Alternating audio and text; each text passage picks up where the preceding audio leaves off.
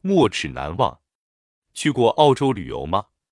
近在南半球海洋上的这块大地，有崇峻的山岳，有充满着鳄鱼的沼泽，也有旱热的沙漠，更有一条条万丈瀑布悬挂在层层的山密之间。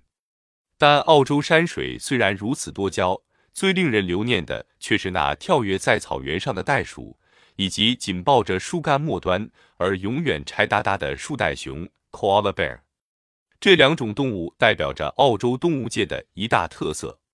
在那里，雌性动物大都是把新生的小动物带在腹部外面的一个袋子里四处走动。这种现象除了澳洲，在地球上的其他陆地上几乎看不到。可是，你可曾想过，芸芸众生，为什么唯有在海天一角的陆地上会有这类天赋外带的动物呢？传说有袋动物因打败仗而南移。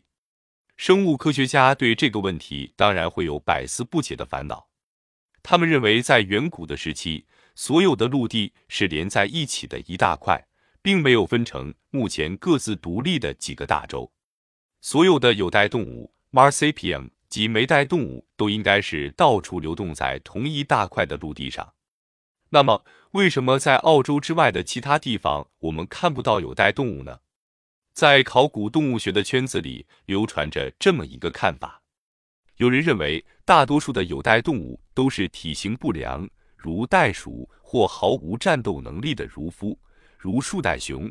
你看它那害怕、胆小的样子，你会期望它成为一一个战斗英雄吗？他们在各地被打败，在这纷争的动物世界上被淘汰出局。这一群屡战屡败的有袋动物纷纷南移。而在同一时期，地壳发生变动，澳洲陆块与北方的大陆块分离，而漂流到南方的海面。这一批软弱无能的有袋动物也因此逃脱了北方野蛮动物的侵袭而幸存下来。这样的说法虽然不能令人完全满意，但在没有更好的解释以前，也只有勉强被接受了。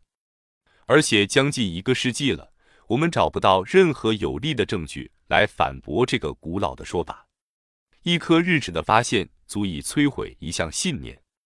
但就在上个月，时间为一九九三年，一群澳洲的学者在《自然》杂志上发表了一篇论文，指出他们在山区里找到了一颗小动物的白齿 （molar） 化石。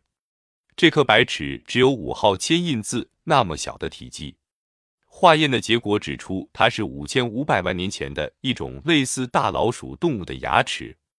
在电子显微镜及激光显微镜的扫描之下，在这颗白齿的侧面中央有一尖尖的凸起，这和澳洲所有的有袋动物的白齿都不相同。后者的凸起尖端坐落在白齿的两侧，反而和澳洲地区之外的无袋动物的白齿一模一样。这表示。在五千五百万年前，有袋动物和无袋动物曾经并存在澳洲的大陆上。可是问题又来了，那些无袋动物到哪里去了？它们为何在澳洲大陆消失？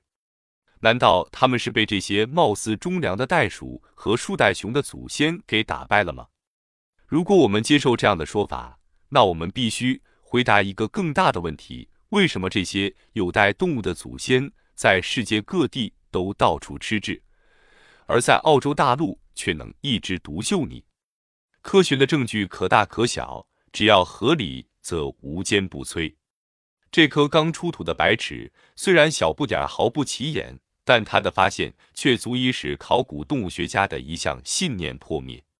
重要的是，专业知识的素养与严格的训练，使好的科学家一眼就看出它的价值，而一般人却是若无睹。任其埋没在荒郊野外，也许这个没 molar 及百尺尺难忘的精神，就是科学最精髓的本质吧。